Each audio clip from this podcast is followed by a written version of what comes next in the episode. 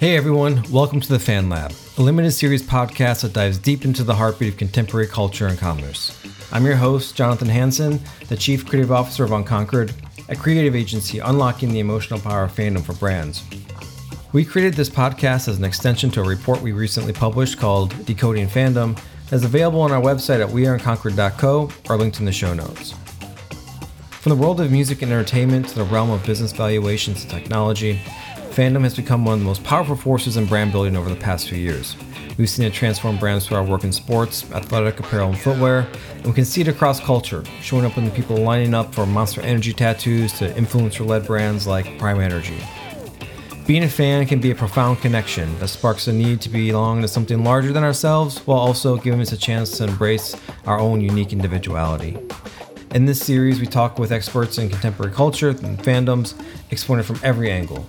We hope to shed light on how brands can work within fandom as a marketing tool through insightful discussions on how brands can create lifelong connections with their audience. For our first episode, we are talking with Avi Santo, a professor and department chair in communications at UNC Chapel Hill. We dive into the fascinating world of fandom, identity, and fan entrepreneurship. Through his research and expertise in media studies, Santo sheds light on the intersection of consumer culture, fan communities, and merchandise. Thank you for listening. Here's my conversation with Avi. Um, are you in the Virginia area? Where are you these days? I, we live in Durham. Uh, so we were, I was at Old Dominion uh, for 16 years. Uh, we lived in Norfolk. And, okay. Uh, and we, in July, we moved here to Durham and now I'm at UNC Chapel. What, what brought you? What was the, what was the change? I mean, I think, I mean, some, some of it is the usual money, yeah. Uh, you know, those types of things. Uh, you know, I mean, UNC Chapel Hill is obviously the oldest university in the country. It's storied, it's beautiful. You know? So i think just the opportunity i think to work at a kind of flagship university in a kind of that has a sense of its responsibility to the state and to the and to you know training future students is really meaningful to me you know? That said yeah. i loved odu i was you know I, I i don't think there were you know there were there were many reasons to stay. It was not an easy decision. Yeah i'm sure.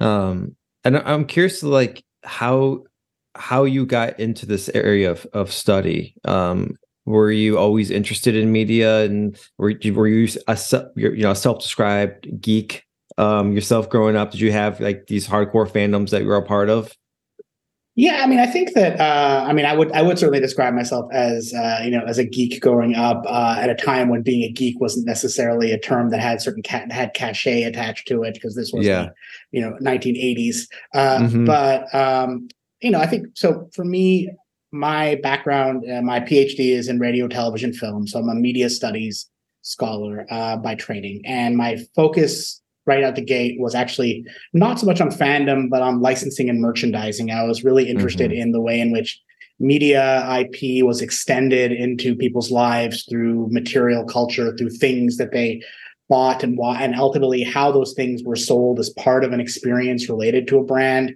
Mm-hmm. and and and you know and increasingly as time went on what people did with them which got me into this kind of fandom space uh, my you know my first book selling the silver bullet uh, is looking mm-hmm. at the sort of history of character licensing uh, in the entertainment industry starting in the 1930s through you know to the current moment with a, but the goal is to trace this historical trajectory of what we now think of as convergence culture and transmedia uh, exp- a sort of like you know uh, extension as actually having a very long history, and that if you look back at characters like the Lone Ranger, you mm-hmm. can see a lot of the practices that we now see as commonplace being experimented with all the way back in the 1930s. And so, so you know, it starts from that space of an actual strong interest in consumer culture, and consumer products, in brand extensions, uh, particularly media brand extensions through consumer products. And then increasingly, you know, as I start thinking about what people do with these things, you see some disconnect, right? That the mm-hmm. intention and what people do are quite different. Actually, it's always what people do with these brands are always more interesting than what the intentions are. Agreed. Uh, you know, and so you know, uh, and then trying to figure out, you know, sort of where are the spaces in which, um, increasingly still with an interest in in in material culture and stuff, essentially, uh, where are the spaces where we see fan communities coming in, what we now call fan entrepreneurs, right? People yep. sort of coming in and creating their own content, their own their own objects, uh, using IP often without you know uh, without regard for copyright. Uh, certainly, you know, sort of walking a line in terms of whether it would cost, whether it would qualify as fair use or not. Mm-hmm. But ultimately, um, filling in gaps, right? You know, uh, you know, sort of presenting, providing communities with things that they desire as part of their connection to this fandom material objects that aren't licensed for various reasons sometimes because there's no money in it uh, right mm-hmm. uh, there's a niche mm-hmm. too much of a niche community sometimes because those objects kind of uh, challenge the kind of core brand identity that the brand owners have right uh, they may sort of involve you know sexual content or mm-hmm. you know mm-hmm. sort of present images that kind of you know or they or actually the or the opposite they could present images that are actually quite uh, progressive in their in their sort of uh, um, depiction, but you know, brands tend to be conservative. They don't want to rock the boat. They're they usually try to be apolitical. And so, you know, I mean, so there's there are, you know, really tapping into these markets that don't currently exist. Uh, you know, and trying to understand what's at stake there, trying to mm-hmm. understand mm-hmm. also the way in which basically when someone creates an Etsy store, you know, and they sort of market themselves as sort of selling branded materials to fan communities, to what extent their own fan identity is part of what's being sold, right? Why would you choose to mm-hmm. if you could go on Etsy and you could find a thousand different stores that could create some sort of tchotchke featuring a favorite you know video game character of yours that you couldn't otherwise find on the in the store shelves why would you choose one creator over another i mean some of it might be about price points some of it might be about you know aesthetic uh, mm-hmm. you know sort of mm-hmm. taste some of it might be about what you perceive to be quality although that can be hard to tell mm-hmm. online a lot of it's going to have to do with whether you feel like this person truly has the same kind of love for the brand that you do. Uh, you know, you're going to mm-hmm. really kind of try to identify someone who sees who, see, who identifies as a fan, and so increasingly part of what's going on in fan entrepreneurship is the marketing of self as fan, as much as it is as much as the products that then extend from that fan practice. Yeah, absolutely. Eh, eh, what I, what I think is like so interesting about it is this the psychological side to fans and and as you pointed out, identity. And, and I'm I'm curious to how eh, or if in your work you've studied or, or looked into the, that that part of identity and how it's like um, a piece that is reflected back or if it is it aspirational um, you know where are the, you know where are these pieces coming from sometimes when i think of like brand fandom i think of people wearing the logos just for this the the the the the maybe the association like oh i'm smarter i make more money i do these sorts of things. Um, and i'm curious if that translates as well into into like the more entertainment or other sorts of, of fandoms that aren't necessarily particularly based in like the purchasing in, of, of consumerism around you know buying a mercedes versus buying like my favorite um baseball team's hat right so I think that I mean these are great questions, and I'll lead with what I don't do. I'm not a social psychologist, so I uh-huh. would not pretend that I sort of can draw from that particular sort of uh, sort of, um, particular literature. I do think, however, that identity is really a, a key factor, but in, in, ways that I think are both sort of more complicated than the binary that you're creating, uh, yeah. that, you're, that, you're, presenting, and also I think uh, you know in some in some ways um, really very much rooted in what is what can be expected from the experience. So I think one, let's start with the idea that you know I don't I actually think what you're describing when you talk about someone buying you know a Mercedes or buying you know a, a branded uh, fashion piece of fashion clothing with a particular design high end designer. That's what we talk about as lifestyle branding, right? This is the mm-hmm. sort of ability to present oneself as sort of aligned with a particular lifestyle, usually associated with luxury, right? A certain mm-hmm. kind of sensibility to it. Um, on the one hand, media fandoms work a little bit differently. On the other hand, they don't. Right. On the one hand, um, I'll start with how they don't, and then I'll, then I'll go to how they do. Um, mm-hmm. How they don't. I mean, I think increasingly we see lots of intersections and convergence between high-end luxury brands and media brands. Right. You know, the ability to have the like three thousand dollar a night Star Wars experience at Disney. Uh, you know, stay at their five-star luxury hotel. Uh, you know, is a good example of the way in which mm-hmm. luxury and you know and and and sort of media fandom can combine, or we see lots of lots of interesting intersections between high end, you know, uh, cosmetics or uh, mm-hmm. you know, or, or, or fashion brands and particular media properties. So so there is a convergence there that is interesting, right, for the person who wants to both, uh, you know, sort of convey that they have a certain class status, but also an affiliation with a certain community. I think where they differ, uh, and this is also not unrelated from what I just said. Um, I think that to some extent, when you engage in a certain kind of lifestyle sort of acquisition strategy when it comes to media and popular culture fandoms, you are essentially walking a sort of ironic line, right? I think that when we mm-hmm. see a mm-hmm. lot of these types of products that are, you know, so if you think about the person who's going to spend three thousand dollars a night to stay at this, you know, luxury, you know, high end luxury Star Wars, uh, you know, uh, resort experience at Disney. Mm-hmm. I mean, of course, to do that, you have to have the means to do it. But if you have the means to do it, why would you choose Star Wars as opposed to something that has a more obvious conveyance of luxury? In some ways, I mean, part of it may have to do with a love for Star Wars, which is genuine. But a lot of it, I think, mm-hmm. also has to do with a desire to sort of communicate a certain kind of ironic relationship to luxury, right? A desire mm. to say, like, I'm in, I, I, want this experience, but I also want to convey that I'm not the type of person who cares that much about this experience, even as I'm willing to pay all this money for this experience. Right. Mm-hmm. And so mm-hmm. there's an interesting kind of tension there between that sort of luxury, sort of a desire for luxury, but also a kind of desire to sort of step away. I mean, fandom has always existed, you know.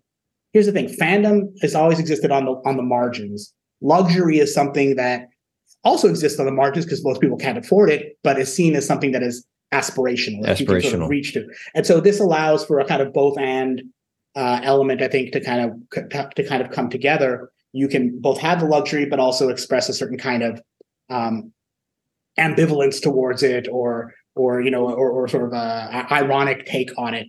The other thing that you see happening, obviously, and this is the the sort of interesting thing I think for me about lifestyle when it comes to fandom is that lifestyle branding and fandom intersect at the luxury end, but they also intersect at the mundane end, right? That, mm-hmm. really, and so, you know, if, if for the most part within marketing and brand culture, lifestyle is often equated with high end luxury within sort of media and popular culture fandom. It, it does have that element, but it's also equated with, you know, branded toothbrushes and, you know, branded uh, mm-hmm. low end, you know, uh, bed sheets and things like mm-hmm. that. Mm-hmm. But that suggests that it's a sort of walking a line between ubiquity and luxury, right? And that really, when fans engage in a kind of lifestyle practice through their acquisition, they are often doing both and, right? They will mm-hmm. often have a lot of ubiquitous, mundane, everyday objects, you know, that basically insert their fandom into everything from, you know, hygiene to, you know, just basic sort of, uh, you know, necessity around the house. Um, and then they will also invest at, strategically in certain high end kind of uh, opportunities, you know, uh, as they can afford them. They might have to save up a long time for that Star Wars luxury trip, or if they want to get the intersection of like the high end, uh, you know, where they are like that, that high end like convection oven that is branded yeah. with like Han Solo or something like that. Yeah, yeah. You know, I mean, they might save up for something like that, but that's probably, but they're going to start with the low end mundane pieces and then move towards it. Well, it reminds me of like uh, maybe in a my I being a kid and having my He Man pajamas and um, you know my Star Wars bed sheets, as you pointed out, and like all these little uh, things that kind of kids uh, are it's naturally part of their lifestyle. I think just from from a childhood experience perspective. Um, but I'm curious what how age plays into this because it seems like some things are just generally marketed to children. Um, when you think about like you know toothbrushes or um, you know, either He-Man pajamas or, or whatever. Um, and I'm curious in your work, have you seen this segmented out and and how age and and um, maybe even gender play into the the marketing or creation of fan merchandise? Sure. I mean, in, in lots of ways, right? You know, and, and this there's not one simple answer here. So I will start start with the idea of saying, you know, there's a lot of intersection between merchandise that is sold to children based on media products and then life and then merchandise that is sold to fan communities uh, mm-hmm. based on media products and that increasingly i mean for a long time i think those were imagined as very discrete audiences right kids wanted toys and they wanted you know and and and and, and you could convince parents to buy branded objects that could be seen as helpful in helping stu- in getting kids to acclimate to like you know proper socialization right? It's important to brush your teeth. It's important to get ready for bed having this thing that you love maybe get makes that easier for parents. And then you had these objects for adults uh, which were often more luxury oriented or, or had less utilitarian value. Increasingly i think what we see is an effort to cultivate a certain kind of fandom starting with childhood that's going to progress into adulthood. And so you see levels and layers right? You'll see yes, you know, toothbrushes are still mainly addressed to kids, but you can find high-end hundred-dollar electric toothbrushes that you're probably not getting your six-year-old, uh, you know, that are probably aimed more teenagers or young adults. You can mm-hmm. get the pajama, the Star Wars pajamas or the He-Man pajamas in all age categories. I encourage you to go to a Hot Topic or, or any other type yeah. of store, and you'll find that stuff, right? So there's mm-hmm. a sense that you can age up into these into these pieces. Um, that's that's there as well, and I do think that, like you know, in part the question, you know this becomes when you think about why someone would want to do that. I mean, some of it is a love of character, a love of a particular brand, a love of a particular media property. Although the reality is that brand owners don't want that kind of fan, right? The brand owners want someone who, I mean, they want someone who's loyal to a brand, but they also recognize that there's a certain kind of agnostic, agnostic quality to it, right? They want someone who's just going to continue to buy brands, right? Mm-hmm. Uh, you know, and so there's there's a in many ways a lot of it's about what a kind of fan lifestyle affords adults as they step into it, right? So mm. if you think about you know the challenges of our society right most of you know there's a lot i mean our society has tremendous amount of challenges and so i'm going to be mm-hmm. very reductive here in terms of identifying of one that's at the core but one of the core challenges that our society particular faces is this tension between essentially individualism and the collective right fitting in and standing out uh, you know we struggle with this i mean you know america you know, individualism is a very strong identity within America within the United States, and there's a kind of sense that brands can help one both, you know, establish some sort of individuality through the choices mm-hmm. they wear or the choices that the things they own. Uh, of course, there's irony there is that most of these things are mass produced, so therefore, you know, uh, you and hundred thousand other people have that baseball cap. Uh, you know, mm-hmm. so its ability for you to stand out in the crowd is also mitigated by the fact that there's also a community of people that share that. Mm-hmm. But in part, that's the desire. That's the key, right? It this by by by choosing a particular you know brand you know brand object to wear you can do both in theory you can both stand out and fit in at the same time right you have mm-hmm. a community of people that care about this but you're also able to establish a certain aspect of who you are it also allows for and if you think of a fandom as kind of always existing you know uh, not well always is probably overstating it fandom has, has existed at the kind of as i said at the margins of our society for a, for a long time fandom wasn't cool right? It's really mm-hmm. only starting in the early 2000s with the kind of popularization of geek culture that fandom suddenly becomes something that uh, media industries, brand owners want to affiliate with. Really, if you look at the literature on fandom in the 1980s and 1990s and earlier, fans are losers, right? Mm-hmm. Fans are overly obsessed, overly invested. They're not they're not the person you want representing your brand, right? The person you want representing your brand is, you know, an average Joe who's you know, basically want, you know, who who who, mm-hmm. who, who, who can use this in a meaningful way and has not sort of is not deeply focused on it on what this brand can do. Once we see this shift where suddenly fandom becomes something that has value, economic mm-hmm. value, social value, cultural value, then we have this opportunity where suddenly fandom that's existing on the margins as something that's undesirable actually becomes reconceptualized as something that still exists at the margins, but actually uh, is something that you know sort of can allow one to participate actively in society. And so, what that means, at least for me, is that what happens when adults invest in a kind of fan lifestyle. It's a fan lifestyle that's, I should say again, agnostic of products, right? You can move from Star Wars to He-Man to She-Ra to Star Trek to you know you can keep keep on going to the next Marvel you know uh, MCU movie. But, but these objects, when you choose to go out of the house wearing you know a T-shirt with any of those objects, right? You know, right now what that conveys in some ways is your ability to both conform and rebel at the same time right? Mm-hmm. That you exist at the margins, right? It's about saying like, I'm going to the office, but I'm wearing this, you know, He-Man T-shirt, so you know, I'm not the type of person who wears a suit and tie, right? Mm-hmm. But at the same time, you're also investing in a mainstream, uh, you know, brand, you know, owned by uh, one of the largest toy companies and now entertainment companies in the world, and Hasbro, mm-hmm. uh, you know, uh, that is recognized and beloved by millions of people around the world. So your rebelliousness is somewhat constrained and contained, but you can still sort of take on that air of a certain kind of rebelliousness through your investment in this kind of fan lifestyle um, without needing to actually be on the margins, right? Without actually mm-hmm. needing to be uh, necessarily sort of outside of what society will allow. Historically, that ha- you know that's a, that's a shift within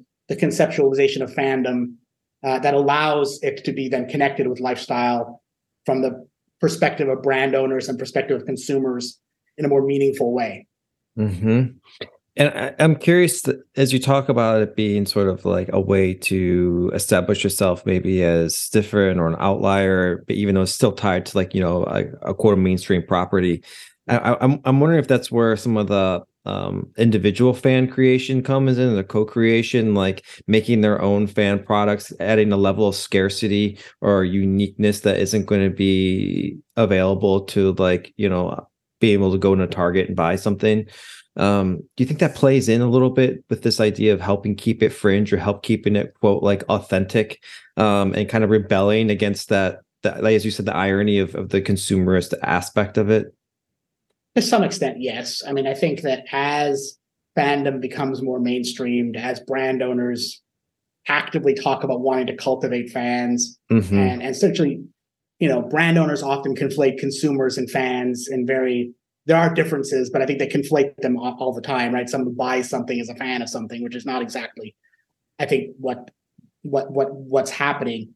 But mm-hmm. I think as this as there is this mainstreaming of fandom we see communities of people who perhaps have a who claim to be the OG fan, right? Who claim to have mm-hmm. a deeper investment in that fandom. Uh, you know, doubling down on how they can sort of differentiate themselves from this essentially kind of mainstream, this sort of you know fake fan. Uh, you know, and, and you know, but it's not in ways that reject acquisition. It's not in ways that reject consumer products or consumerism right? It's often in just in search of particular sort of uh, outlets to acquire these things, right? And that's where I think places like Etsy or Redbubble, uh, you know, or other types of craft, uh, you know, spaces mm-hmm. for fans and fan entrepreneurs come into play, where they can offer essentially an experience that is still related to acquisition, still connected to this idea of owning an object related to that fandom, uh, but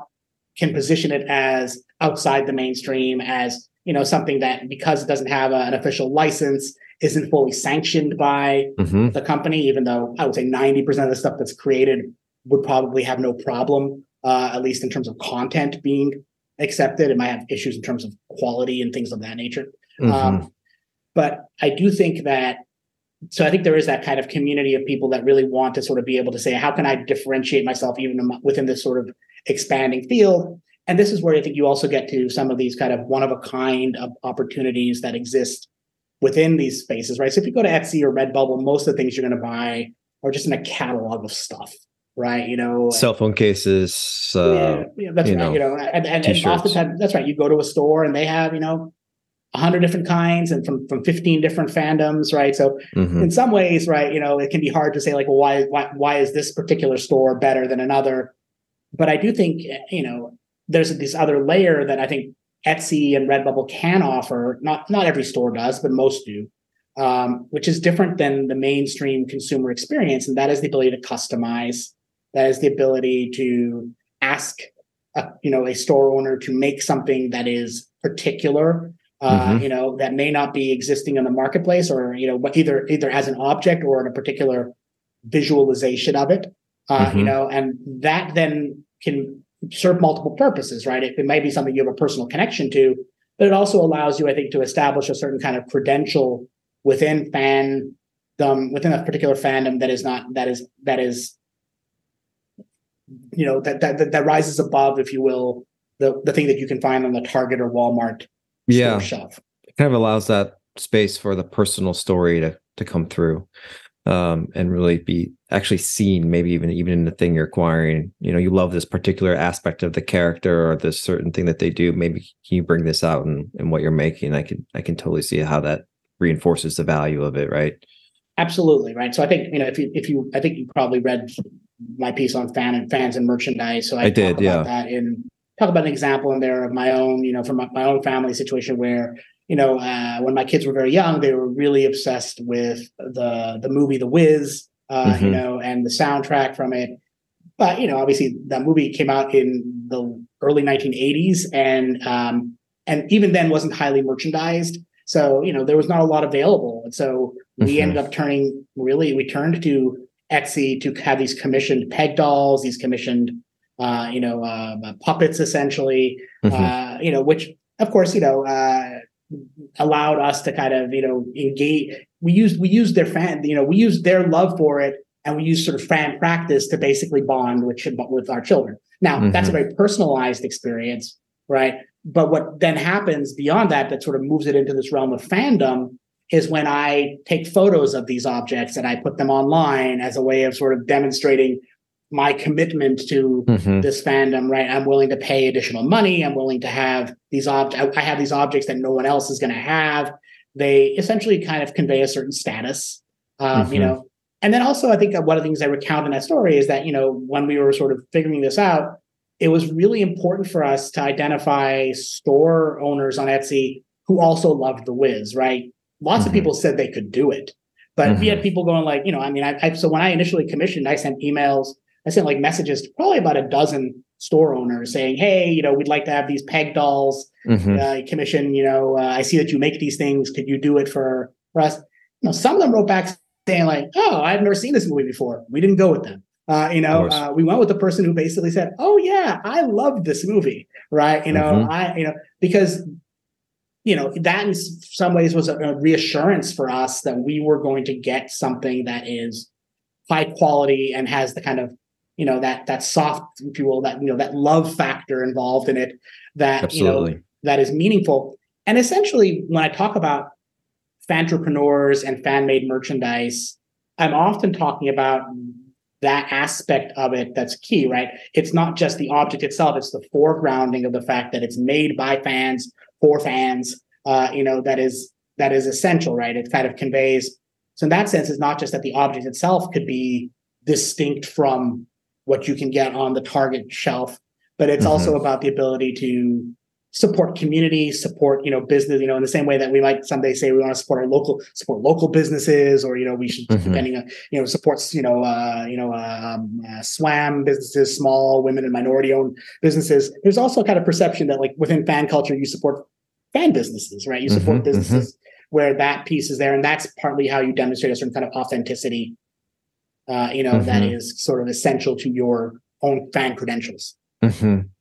And I mean, on the on that idea of authenticity, do you think there's like uh something that you see commonly like as a mistake that brands or brand partnerships make when they're trying to connect with these audiences you know you see it because when it blows up it blows up uh magnificently it's it's huge um uh, and i'm curious if if you know in in your research and your work that you've been doing if you see commonalities in that in those mistakes? There's some common themes that I see emerging. You know, uh, recently um, I just had this essay come out um, that I can send you a copy of if you want. Which is, yeah, I'd love uh, to see it. Focused on sort of hot topic, and it's thinking about sort of hot topic as the space that markets itself as you know essentially for fans, um, but mm-hmm. a certain kind of approach to fandom that is really at stake here. So I think the tensions that I see are you know I'm I'm talk broadly and you know and and then you know we can think about what specific examples maybe where they play out that way.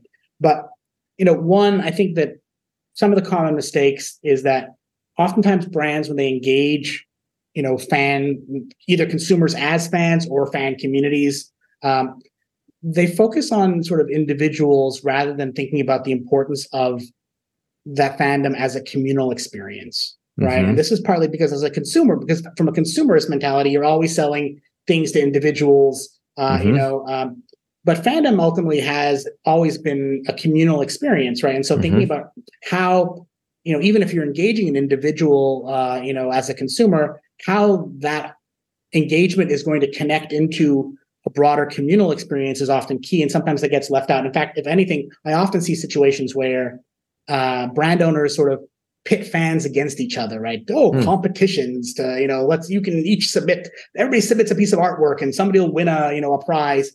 This kind of it's a divide and conquer strategy, right? But it ultimately, mm-hmm. I think, you know, undermines the sense of what people who are who are invested in that fandom are after, which is truly a communal experience. There are lots, of course, of entrepreneurs and people who would enter a competition because what they want is to get recognized and see it as a pathway towards co-creation, towards a potential job uh, in that mm-hmm. industry. I'm not sure those people actually are fans. Uh, mm-hmm. You know, mm-hmm. I'll give you an example of that in a minute if you're interested. But I think yeah, I'd love I'd love to hear an example. But I think that in general, right now, um, oftentimes there's a kind of mentality of competition that brand owners ride onto fandom that I think misses the mark. So I'll give you two examples of this that really kind of strike me. One is from Hot Topic, right? Hot Topic had this uh, set of T-shirts that they marketed for a number of years. Uh, you know that literally, literally, you know that literally said, "My fandom is greater than your fandom." That's the T-shirt. That's all it says. My fandom is greater than your fandom. I mean, I'm like, I mean, it, you know, it's it's cute, and I'm sure people bought it, but ultimately, mm-hmm. the message that it conveys is this notion that you know, fandom ultimately boils down to competitiveness as opposed to collaborative spaces, and I think in that's way it misunderstands. On the flip side, right? I think about let's say you know, circa 2006, I want to say. I mean, I could be off with my year. Um, you know, we see the MTV Movie Awards create this category for uh, best fan spoofs, right? So they had this new category. It's designed to engage, uh, you know, fandom, right? And they encourage, you know, people to submit these kind of spoof trailers based on the movies that are nominated for the MTV Awards that year. And the winner mm-hmm. is, uh, you know, a film called United 300, which combines the kind of you know, in you know some off colorway United 93, which is the story of the 9/11 flight that uh, you know where the passengers took over the yeah. the airplane. And uh, the movie 300 you know about the roman not the roman what are they? The uh, i forget you know the uh, um, i'm spacing on it as well i'm not sure. But it's it's a it's a it's a i'll send you the information. Anyway okay.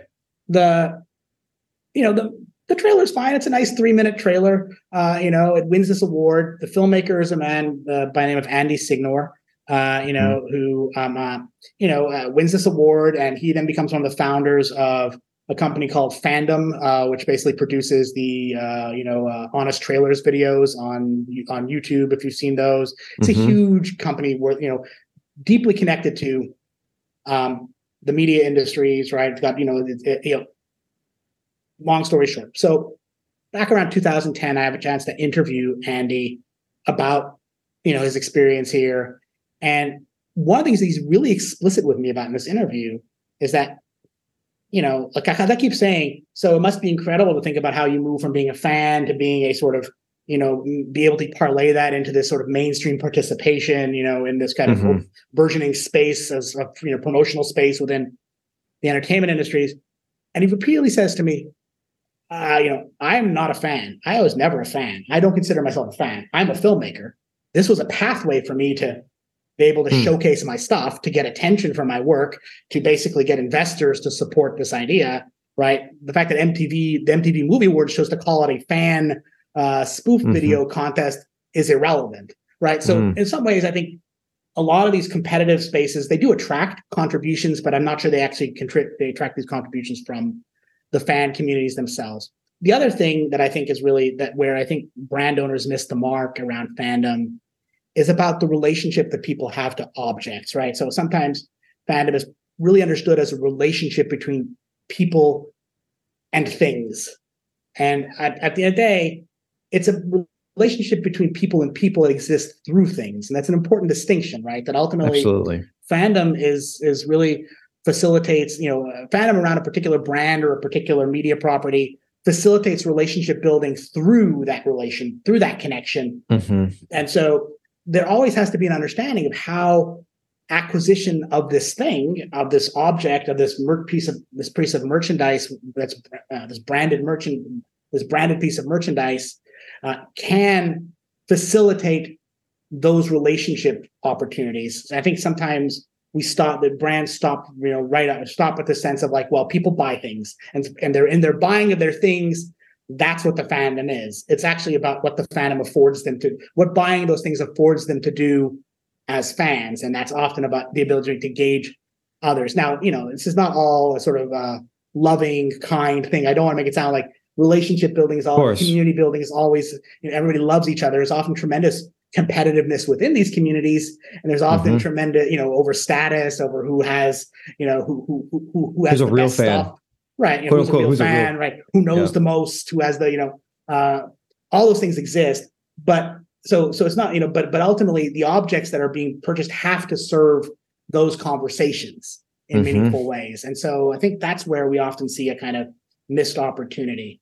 One of the things I, I talk about uh, in this piece I'll send you is that Hot Topic kind of engages in what I see as kind of an, an, an interesting emerging fan practice around acquisition, which is what I call curatorial mediation, right? Uh-huh. Where they increasingly encourage, and this is this, you know, it sounds like a fancy term, but it's a very simple idea, right? They encourage fans to essentially take photos of themselves wearing these objects that they've purchased from Hot Topic uh, typically branded objects. You know, Hot Topic has a lot of these licensed relationships with mm-hmm. uh, the mainstream entertainment industry around particularly clothing, but also other products. And, you know, basically curate essentially a version of themselves in it that you can then upload and use and participate through this kind of Hot Topic uh, online community. And essentially what curatorial mediation does is it allows for, you know, I think fans to basically embrace a, a, sort of move from sort of this passive notion of I buy things to a more active notion of I curate, right? Mm-hmm. I I'm able to both express something about who I am through my wearing of this object, but also I think reframe what this object means to a broader community through my sharing of it and my sharing of my experience of wearing it in that space. And it becomes a much more, I think, complex set of mm-hmm. interactions mm-hmm. than just I bought this thing and I, you know, I wear it, you know, to impress my friends. If that, mm-hmm. you know, uh, mm-hmm. if that mm-hmm. makes sense. Mm, totally. It, what I find interesting is the, the the relationship, I guess, between buying something, as you said, is very singular versus the idea of, of having fans and being part of a fandom is the community side of it. Um, and over the last, I don't know, five, ten years, I think we've seen more and more experiences evolve from from some of the some of the um, you know media or entertainment properties, even from a branded aspect. If you go to you know Coachella's happening, you go to Coachella and there's all these branded experiences where you can go in and sort of interact with these things. Um, and I'm I'm curious if if you think this that that's something that's going to continue to evolve and and replace some of that idea of like oh just buy this and you're part of the fandom, but no, go and be a part of the Stranger Things pop up experience. Um, if you're if if you're a fan and want to commu- you know communicate with others um, so do you think that's going to be kind of the quote future as we go forward or how do you think this is going to evolve and to help and create that sense of community so I think these these kind of immersive experiences, like uh, you know, uh, like the Stranger Things pop up, uh, you know, is certainly, I, I think, uh, you know, an important aspect of engagement mm-hmm. that you know, uh, is kind of uh, emerging. But I would say it's not particularly new, right? I think this idea that entertainment and shopping intersect has been experimented with really going back to the 90s. Uh, mm-hmm. You know, so it's you know, so it's it's it's it's certainly I think um, building off of a kind of earlier desire to create this kind of what they call retail tain- retailtainment. I think it's what it's called, mm-hmm, right? This idea mm-hmm. of the mm-hmm. merging of entertainment and retail. Um, and I think we're going to see more of that, right? I think it's both a way to engage actual fans, but also a way to draw people into an experience, into mm-hmm. a lifestyle, right? Where you can see yourself really sort of participating more actively, always in very managed ways, right? Part of what we want to think of is that these experiences, uh, you know, they give participants a set of options, uh, which is better than having none at all, but oftentimes, you know, in a very managed way, right? So that the uh, you know, so that there's there are limits on what you can actually do with this within this experience. I think mm-hmm. that's, but I think it's not. I mean, it's, so I think it's part of the way in which brand owners and the retail industry and consumer product divisions and licensing divisions within the entertainment industries are trying to address the, the, the importance of engagement among fan communities, that desire for that communal experience, but manage it in a way that sets it, you know, first of all, sets it in retail spaces, right? I think the mm-hmm. to my to my understanding, the Stranger Things pop up was mostly in like mall settings and other types of you know uh, so yeah, I think, that, exactly. It's like really trying to think one channel like some of those cultural things of the '80s, malls and etc. Right. right? Um, but yeah, it was definitely more in public gathering spaces. Right you know, I think that that so I think we, will see increasingly a lot more of that. I think we also will see we'll see it at the high end version of it. You know, the intersection of like you know Star Wars or Marvel with like fashion shows, uh-huh. uh, you know, and things like that. All that is part of a kind of acquisition of what we might think of as cap the sort of so, the sort of association of economic capital with sort of uh-huh. social and cultural capital. Um, I think that the other area that we're going to see, and it's still something that's being worked out. Uh, you know, I um, you know I had done these series of interviews with um, so the heads of consumer product divisions in the entertainment industry over the last 10 years. Mm-hmm. Uh, and uh, I just I just published a book on this called uh, "Configuring the Field of Character uh, Licensing." Um, you know, I can send you a link to it if you like. But yeah, one of the sort of um, key arguments I make, I have this chapter on it where I'm where I'm thinking about how the contemporary sort of character licensing industry is wrestling with the emergence of sort of these digital spaces and born digital properties. You know, obviously it's not new, right? But I mean, mm-hmm. over the course of the decade, and what you know consumers want from that experience, and and and increasingly, what you know consumers want are these customizable opportunities, right? One of the things that digital spaces and the internet and spaces like Etsy afford is the ability to, you know, customize something to look the way you want it, to, you know, mm-hmm. kind of, uh, you know, it's an on-demand sort of shopping experience that radically goes against the models that are in place for how products reach consumers, right? So mm-hmm. when Nike develops a new shoe, right, uh, you know, sometimes they're, you know, the, sometimes they might invite fans to participate in making recommendations. Sometimes they just choose a celebrity who sort of stands in for mm-hmm. a fan community or they have a fan community already. But once they've made their decision about the shoe that they're going to produce, it, you know, they contract a manufacturer likely in China or some other uh, developing country where it's a low cost manufacturing opportunity. And then they connect either directly through their online retail store or their night or their own stores or to the relationships with retail partners that they have to get these things on shelves it's rarely the opportunity you know uh, other than if it's like a made a sort of big sort of once in a you know uh, like a, a stunt opportunity where you can go to nike's website and you can design your own nike shoe and they will custom make that particular pair of shoes just for you and if you can do that have that be affordable uh, mm-hmm. you know and so I think we're seeing here is that the future beyond these kind of immersive experiences is in trying to figure out how you can create these kind of customizable opportunities, um, you know, that kind of meet fans where they're at. I had a, I, I interviewed, um, I interviewed someone who was a head of a company that ultimately went, didn't succeed. It went, it went, it went, uh, it went bankrupt. It was called uh, Piecemaker. Um, mm-hmm. And I think it's an interesting play on the word peace, right? It's spelled peace, mm-hmm. like mm. P I E C E, like you're making pieces. Mm-hmm. Uh, but it, I think it was about mediation also between sort of the desires of brand owners and retailers and the desires of fans. So what this company proposed to do was set up 3D printers in retail stores that mm. could allow fans to get certain customized op- objects for particular brands uh, that could be sort of printed on demand, but still controlled. And so the example they often gave was like, you know, um, Barbie, right? It wouldn't, you know, the machine wouldn't 3D print an actual Barbie doll, you know, but what it could do is it could offer you a number of customized op selections of outfits that it mm-hmm. could print for you uh, you know, while you shopped, right? It would take, you know, take an hour or 90 minutes. You go around the store. They want you to have a great, you know, great buying experience. And then you can come back and get this item. And the idea was that, you know, it that it facilitated a certain amount of customization, but it also provided limitations. They were very explicit with saying this way Mattel could make consumers feel like they're getting what they want, but could also ensure that no one was going to print, you know, the Barbie dress where, where, where she's giving someone the finger.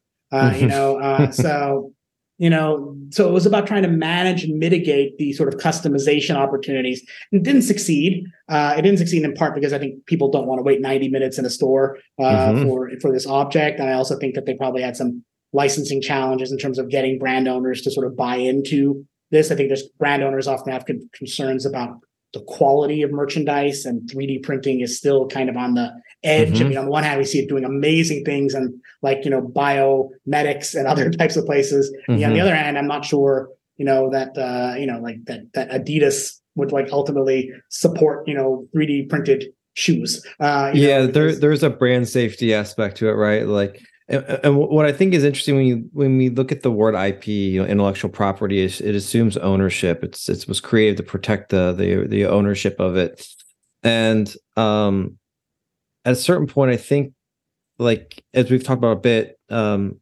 sometimes the fans and the people who are really love it um, often advance and create things that are better than the the original source in some ways. Um, but the IP can get in the way of of of making that um, a more a more widespread thing.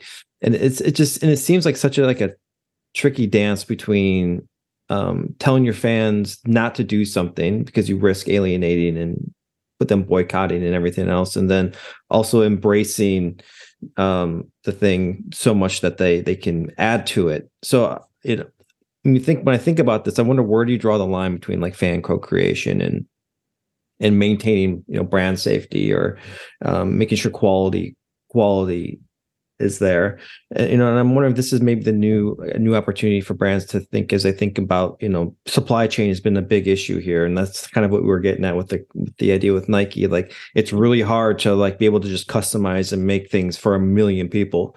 Um so as as brands think the impossible. So as brands think through like their supply chain how they are able to produce things i think this could be an opportunity um to help really i think pull some of these ideas together and create more customized um, pieces that play off their uh, original IP. So I think there's a lot of a lot there to unpack, and I'm going to sort of try to tap into a couple of different threads that you've mm-hmm. that you've mentioned.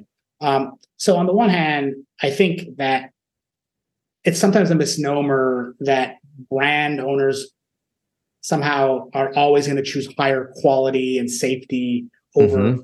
you know fan communities there's lots of examples where brand owners you know engage in unethical sweatshop labor practices and will choose the cheapest mechanism possible to get something on storefronts actually and, and there's also lots of examples where you know fan made merchandise is incredibly high quality in part because that's what the fan community demands so sometimes i think mm-hmm. it's a it's an argument that's made as a sort of a straw argument right that mm-hmm. not necessarily that's designed to sort of allow brand owners and ip owners to maintain their control, but it isn't mm-hmm. always fully backed by actual evidence supporting this in all instances. And I think that's partly a, a recognition of that and, and, an admission of that allows for a potential expansion of what is possible within this space.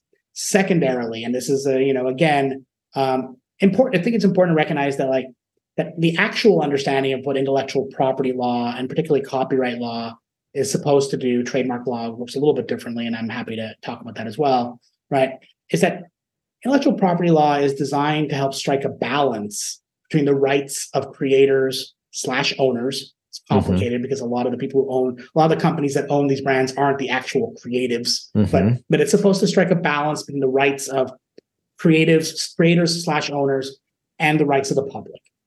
And that balance is embedded in things like term limits and um, you know, and also fair use claims, right? So in other words, it's not licenses. simply that licenses are one mechanism that that mm-hmm. can that can that can do that as well, which is what I'm moving towards, right? Mm-hmm. But if we think of it as if we understand that intellectual property law is supposed to strike a balance, right? It's about it basically recognizes that at some point in time, the rights of society may be greater than the rights of the owners of this particular intellectual property, and that even if that intellectual property is still profitable, the rights of society eclipse it. We see these arguments happen all the time, for example, over when a character like Mickey Mouse is about to go into the public domain, right? Mm-hmm. Where the sort of terms of copyright have expired and Disney is petitioning, of course, to get those terms extended even further. And they'll often argue things like, well, but you know, we're still making money off of Mickey Mouse, so you can't go in the public domain. That's not how that's not actually how copyright law works, right? It doesn't matter if Mickey is still profitable. At some point in time, the argument is that as a piece of Americana, as a sort of emblem that is sort of become so you know ubiquitous in Americans' lives and people in kids' lives as they establish who they are. At some point in time, the rights of the public greatly exceed Disney's rights, right? Mm-hmm. And, sh- and there needs to be a place where that shift happens. Um, they also argue things like, well, if Mickey went into the public domain, you know, people would abuse it. They don't understand the value that the values that Mickey stands for. You'd have all this Mickey Mouse pornography. First of all, Mickey Mouse pornography is fair use, so you are it already exists. Okay. Uh, you know, that's uh, hilarious. But but but secondly, it's a kind of a, it's a it's a diminishment of the idea that the you know that essentially the public it, it basically what it wants to do is basically suggest that brand owners and corporations are the only ones capable of being effective stewards for mm-hmm. these brands, right? That that the reason to entrust Mickey Mouse to Disney is not just because Mickey Mouse, because Disney is making money from Mickey Mouse, but because Disney is the only company capable of truly understanding Mickey's inherent value, his val- the values that Mickey stands for, the meanings that you know that that he convey that the character conveys to the public. I think if we if companies were willing to move away from some of that rhetoric, that's you know uh, that would you know it would, it would it would generate a slightly different mindset and so ultimately you know that's that's not a practical solution but it's about recognizing that a lot of this is driven by a mindset that basically suggests that corporations must constantly look to protect their ip at all times in ways that often close down even the possibility of imagining co-creation opportunities or collaborative opportunities or mm-hmm. even just the very idea that maybe there are meanings that are attached to a particular property that are not necessarily the ones the company thinks uh, you know are you know are, thinks they are.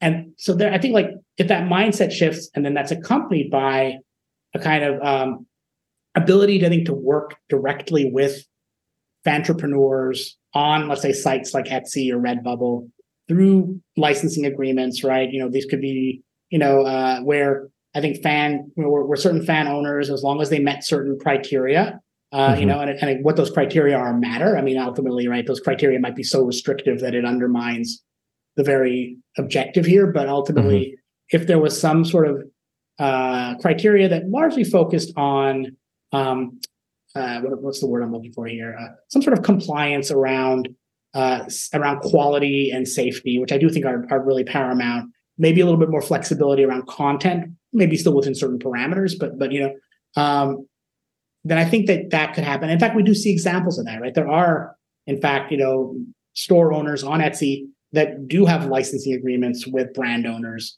uh, you know, and they become the only ones capable of producing a particular version of a particular character. Mm-hmm. Uh, you know, sites like Etsy and Redbubble are not very good at foregrounding that, uh, in part mm-hmm. because their entire ethos is about this is like you know bottom up, mm-hmm. you know, mm-hmm. crafting spaces. Uh, so, but at the end of the day, I mean, they're run like businesses, right? I mean, at the end of the day, a shop owner on Etsy is, you know, uh, despite the rhetoric that they're doing it for the love of it, you know, if you know, uh, is likely trying to actually make a living off of this, or at the very least, if not make a living off of it, you know, make more money than it costs them, uh, you know, to you know to to run. To, to, to, to, to buy materials and make this you know and, and, and take time out of out of away from another job in order to make this these objects, and then to factor in whatever Etsy is going to charge them in terms of you know uh, all you know for being for having a place on on having a store site on their on their on their web platform. So I, I do think you know if we accept on the one hand a lot of entrepreneurs are practicing you know a kind of uh, you know what we might think of as a small business ownerman approach, uh, you know, uh, and operating in what might be considered a, a gray economy, uh, mm-hmm. you know, mm-hmm. where they are, you know, they're using pretty normative business practices, but the only difference is, is that they're usually selling content and materials that is not officially licensed. Uh, and then if you combine that with the fact that a lot of brand owners oftentimes overplay how much in, how much of an investment they have in you know uh, in, in, quality protection uh, versus I think the desire is there versus necessarily the actual uh, you know follow mm-hmm. through. Mm-hmm. Then you know then I think that there's a way in which these groups can come together. So this is a very mm-hmm. long way of saying yes. I think that there is an opportunity for co-creation and for licensing agreements that are amended for particularly for fan communities. But it probably starts with a broader set of recognitions that some of the kind of assumptions that we have about brand owners and and their sort of positions and fans and they and, and, and what they're doing are not always gelling with what's actually happening. Mm-hmm, mm-hmm. And we're, we're approaching time, and, and as we wrap things up, I would love to hear from you. Um, you mentioned earlier a little bit about your own personal experience with with you know, your kids' fandom in some ways. What, what are you really into right now? What are you uh, are you watching anything that that has you participating at least in a, in a community, or do you, is it more of a personal experience um, within that within that thing you're engaging with? Yeah, you know, uh, so you know, uh, my kids got really into my kids and myself uh, got really into the She-Ra and the Princesses of Power uh-huh. uh, Netflix series uh, from a couple of years ago, uh, a couple years back. You know, during the pandemic, we uh, you know, so we we, mm-hmm. we watched it, we watched it, binge watched it multiple times. Um, you know, and so I'm very interested in the you know, there's a good example of um, you know a property so you know, She-Ra, uh, you know, uh, you know, similar to He-Man, you know, owned by Hasbro, uh, Mattel. I thought it was Mattel, but I I'm, it's, I could it's be Mattel. I, I think it's I think I, it's okay. I think I said you know it's it's Mattel. I think I said so corrected in, in, in post. It's Mattel. Okay. Uh, you know, um, so you know, like you know, so these are properties that in the 80s were largely designed. I mean, these these TV series were designed to sell toys, right? I mean, they Yeah. they come out when there's a kind of deregulation of children's media content, and they essentially are accused, you know, rightfully so, of being 30 minute commercials. They're also very creative. I mean, they tell they create an entire story world around these characters, you know, and they have some very clever ways of like highlighting both the importance of individual characters, but also the importance of collective play, right? You can't have battles without 15 characters in them because they want you to buy more than one doll. And so it makes sense that when She-Ra and the Princesses of Power is re-released on Netflix in 2018, um, that this would also be part of a broader merchandising campaign. But I don't know how much you know about that series, but you know, it basically uh, it's show it's showrunner uh, Noelle Stevenson, uh, openly queer, and the show itself is very queer. Uh, you know, so Mhm. the, the many of the characters on that show, you know, uh, exist in a certain, you know, either openly gay or bisexual, or you know, Mhm. there's even a, a transgendered character on it. Um, and so, you know, the show itself, I think, you know, uh, I mean, eh, certainly, I think is a space that if you're if those are if those are themes you care about, they're present, you know, in a space that is, you know, I think a really lovely, also, you know, adventure, you know, space Mhm. feeling, featuring very strong female characters Mhm. not surprisingly, perhaps, right? Because of these kind of queer themes, uh, Mattel backs away very quickly from merchandising. So Hmm. during the first year of the show, you will find some like, you know, Barbie esque dolls and things like that that they release, but then they never release it afterwards, you know? So it suggests at the end of the day that, like, you know, their investment in sort of producing merchandise uh, you know, uh, maybe hits hits a wall when it comes to the concerns that retailers have over how well this would fly on on shelves and things like that. As a result, you know, if you are, you know, if you're a fan of the show, um, you can't find stuff, so you have to basically uh, engage in a, con- a combination of things. You have to really work through a lot of these uh, sort of entrepreneurial sites on Etsy Mhm. Mhm. and get stuff commissioned or, or or buy stuff that's being made there or you have to do some really deep diving into searching for these you know op- merchandising opportunities that existed right at the early onset of the show and so a lot of what we're doing you know uh, is we are sort of working collectively to try to you know um, you know some of the stuff is can be very expensive i should say so what my kids and i are doing is we're kind of doing this you know this kind of um, archaeology experiment, if you will, where what we're doing is we're sort of tracing together. My kids are now 12, so they're not even Mhm. young. They're in a place where they are interested in these things. Um, but we're tracing together the sort of lineage of how some of these sort of opportunities come about. Like there was, for example, a partnership between uh, Netflix and um, Sonic. Uh, you know, for a very brief period of time, they produced Mhm. the She-Ra of Power giveaways with your kids' meal. Uh, You Mhm. know, and so like, can we trace and find some of these things? And actually, I think that that is something where a lot of getting back to a question you asked earlier. Uh, you know, when we think about what fan community, the distinction between a fan who buys things versus just somebody who buys just a regular consumer buys things a lot of it i think has to do with the kind of way in which that object is part of a sort of opportunity to build sort of build and participate in sort of the build the creation of essentially archival knowledge around particular experiences right so Hmm. you know yes the object might say something about me you know if you came to my house or if i put a put a photo of it online uh, it is an opportunity for me to me to express something about who I am. But oftentimes, you know, a lot of fan acquisition practices are very much connected to wanting to sort of construct, if you will, sorry, my light went up, an Oh, alternate, uh, an alternate history, uh, you know, a kind of cultural history that is often ignored, right? You know, that oftentimes a lot of the branded products that get created um, around, uh, you know, sort of fandoms are seen as ephemeral. They're seen as, you know, sort of unimportant. Uh, Mhm. But oftentimes they are, you know, their importance not, are not only to that particular individual or to that community, but they actually provide really meaningful snapshots in time uh, around a particular sort of you know moment that actually can be very illuminating about a broader historical practice right so the other thing that you know i'm doing right now is i'm invested in um, collecting merchandise licensed merchandise that came out of the original dune film adaptation the film directed by david lynch in 1985 mm-hmm.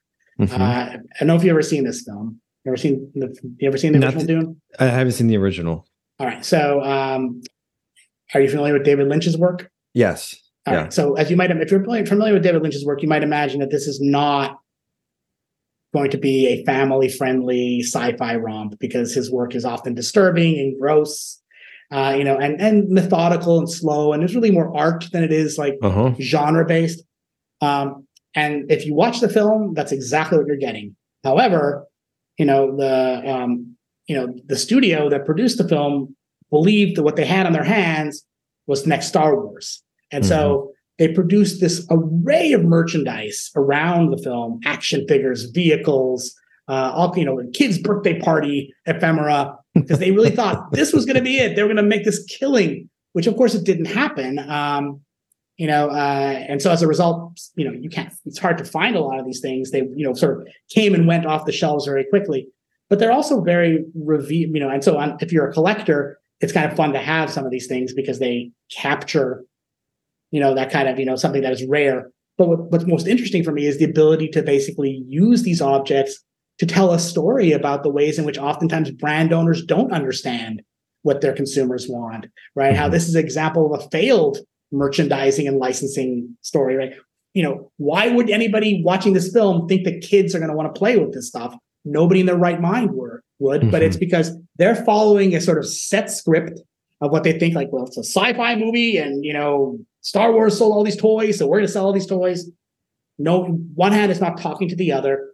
So it's a useful, you know, to, so owning these things allows me to essentially, you know, tell a story about a moment in time where the entertainment industries uh, hmm. you know, were not necessarily working effectively well together to understand their audience, to understand the consumer, mm-hmm. where consumer product divisions oftentimes just followed the leads of the studios rather than actually thinking about well let's actually watch this film and figure out you know where might there be a actual meaningful consumer or fan audience for this it's certainly mm-hmm. not going to be kids uh, mm-hmm. uh, you know so I, I mean so when we think about why fans buy stuff it's often for those abilities to you know participate in that archival archiving of history of that ability to sort of tap into a certain knowledge set that is, you know, usually perceived as unimportant, right? I mean, at the mm-hmm. end of the mm-hmm. day, I mean, you know, compared to compared to many other things happening in the world, perhaps this failure to, to effectively merchandise Dune seems small,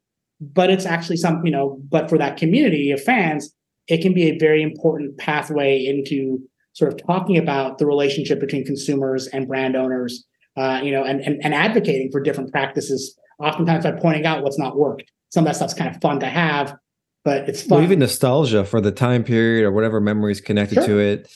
Absolutely. You know, I I think of like the I call them Taco Bell movies, but they're mm-hmm. all the movies that used to be on the on the collector's cups for the Taco Bell drive-through, or, or you know those yeah, are all yeah. you know like from back in the day, like Honey I, I Honey I Shrunk the Kids or Shrank the Kids. This is like one of those movies that for some reason is like burned into my mind um, just from from a just the fantasy side of it as a kid but then also then going through the drive through and trying to collect the cups and then you know i remember that summer so keenly just because of those cups it's it's a really interesting nostalgia play and and thinking of archiving and a way to to experience that that feeling again i think that's exactly right i think what would and i think as a personalized form of fandom that's oftentimes what these objects can do is they can tap into that that nostalgia, that sort of memory that you have, that moment in time.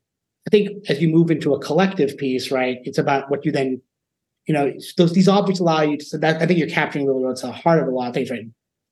It's not so much that this, you know, Honey, I Shrunk the Kids, you know, uh, Taco Bell cup, uh, you know, uh, you know, demonstrates anything deep and meaningful about your relationship to that particular movie. Owning that object allows you to say something about yourself mm-hmm. right? So its its value is how it allows you to express something about who you are, right? And it uh, you know um, it might allow you to demonstrate knowledge that you have about the cultural or economic or business relationship mm-hmm. that generated this, right? So it allows you to kind of participate in a certain kind of knowledge economy uh, that mm-hmm. could have more of a communal aspect. It could be a weird thing that allows you to sort of establish a certain kind of you know uh, reputation amongst peers. You know, oh, this kind of person who owns these oddities, right? And they mm-hmm. sort of allow they give this they help you sort of you know sort of position yourself within a particular group of people. Um, mm-hmm. Increasingly, I think a lot of fans around you know this is the the the the, the key uh, here is that you know uh, a lot of the times the relationships that people have with brands and with objects is not any deep filiality to the text, right? I mean, this is something mm-hmm. you've asked this question, and one of the questions you'd send me, but we didn't really talk about was, you know, what's the difference between, let's say, a fan of a of a brand, you know, a brand versus a fan of a media property. A lot mm-hmm. of it mm-hmm. has to do with the way stories align, right? That when mm-hmm. you are, at the end of the day, you know, when you're a fan of a media property, right, um, you may, in fact, you know, your that fandom may exist at the level of narrative, right, where you are able to engage in conversations with other communities around the story, around characterization, around plot, around these things. Uh, but it's also oftentimes about engaged knowledge around the production of mm-hmm. that property, and it's an engaged sort of conversation around uh, the story of being a fan in that community. Right, that story is just as oftentimes the story of being a fan in that community is just as important, if not more important, than the story of the of that property itself. Mm-hmm. Right. When you're a fan of, let's say, you know, Nike or you know, any other brand out there, you know, brand the you know, there's not a clear narrative. I mean, Nike sometimes Nike will attempt, or sometimes brands will attempt to create a very clear, coherent narrative around that. But oftentimes, what you're dealing with is a kind of brand story, right? A set of like ideas attached to the brand that you know may resonate with certain consumers so it's actually more actively likely the case that uh, what those brands have to do to cultivate fans is allow for the fan's story, for the consumer story to emerge through the brand, right? That owning this object allows you to say something about yourself, right? Mm-hmm. It's not so much about Nike, it's about the way in which, you know, somebody saying, hey, those are really, that's a really cool, you know, uh, whatever, you know, set of, set of sneakers you have well, this will allow you to tell a story about how you bought them, where you found them, you know, uh, why they're you know, meaningful to you, how you know you were wearing them when you met, you know, your future partner, uh, mm-hmm. right? That these objects have to be able to sort of give that space for consumers, you know, to be able to tell their story through them, and in so doing, align the brand with those stories, and mm-hmm. that's different than basically trying to sort of create a fictional consumer that is instantly aligned with that brand. It's often you have to do much more of that kind of grounded sociological work to understand what consumers want. Mm-hmm. Yeah, sometimes I, I, I read a lot of you know uh, audience profiles or consumer profiles, um, and sometimes I just don't think they add a lot of value when you think from from a brand perspective because I, I don't think it necessarily gets at either some of those psychological needs, those stories, whatever whatever the connection is. Is usually such a um, and like a stamp of like what you would expect. This person is so old, they make so much money, live here, they tend to do this, they like basketball, they interact right. with basketball by doing this. Um, and, then, and that's kind of it. Um, so I, I, definitely think there's a lot of opportunity in, in, as far as research and consumer marketing and really how how to channel that more. Um, and that's that's something we're after, something we're we're we're studying and trying to figure out as we um, go on down this path of fandom. Are you going to? Uh, are you guys going to conventions or comic cons or anything like that? Are you sort of setting up space there to talk to people? We've we've been doing we've been doing that's part of the that's part of the program or part of our future work. As of now, our our strategist has been uh, working and doing different surveys and polls and out there talking with folks and collecting data and interpreting um what trying to interpret s- some some insights and and how that could unfold for or be a value for a brand. Um we're going to be coming out with a report in the next i don't know a couple weeks to a month um that i'm happy to send you as well that that that breaks down some of that. that. yeah that'd I'll be great. i'd love to see that. Yeah. I do think you know i think you're absolutely right that there's a lot of opportunity for you know brand consultants and types of you know uh, to to really understand fan practice and some of the kind of experiential sort of components mm-hmm. that drive a lot of activity. I do think, you know, I think surveys are great. You know, I think they're useful. I'm glad you're doing that.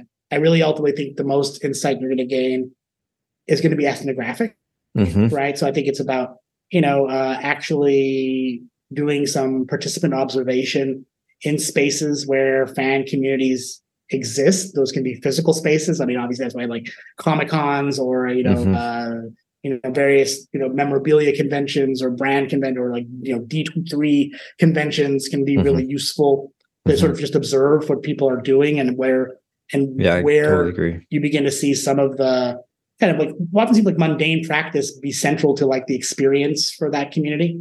Mm-hmm. Um, so I really, I mean, I strongly encourage that kind of immersive work. Um, mm-hmm. You know, when you can get it, and I think, frankly, just also just listening. I mean, and generally, the truth about it, all brand owners, right? So there's because branding is is so much a part of marketing mm-hmm. that there's often this strong desire to speak to consumers. Uh, you know, and and and I wonder if there's more value to be gained in figuring out how to listen to consumers in a real meaningful way. I mean, there's always a claim that we're listening, but I'm not sure what you know. Often that, that listening comes when someone sends like a you know a comment through a feedback channel, mm-hmm. uh, which is not the same as actually engaging them where they're at in their practice. So. No, I think it's a, a great point. Um, and there, there's I think there's a lot of case studies out there that that have shown how certain properties have listened well. I think uh, I talked about this one of my other no one of our other episodes that hasn't aired yet, but the uh, HBO series Last of Us I thought did an excellent job of of some of the social listening and how to really keep things authentic for those for those big fans of the of the video game, but also um, use it for a way to get them to be advocates and and and help um, speak for the show, market the show in their own terms, in their own ways, mm-hmm. and gave them sort of those tools. Um, when if people are interested in reading more about your writing and your work, where can they find some of that stuff? Uh, I mean, you know, on Amazon, all this, all uh, okay. You know, so I have two books. I have a, um, you know, the one um, first one is selling the silver bullet, which is gonna use the Lone Ranger as a prolonged case study to look at the early history of character licensing and merchandising uh, in the entertainment industries from the 1930s to the present.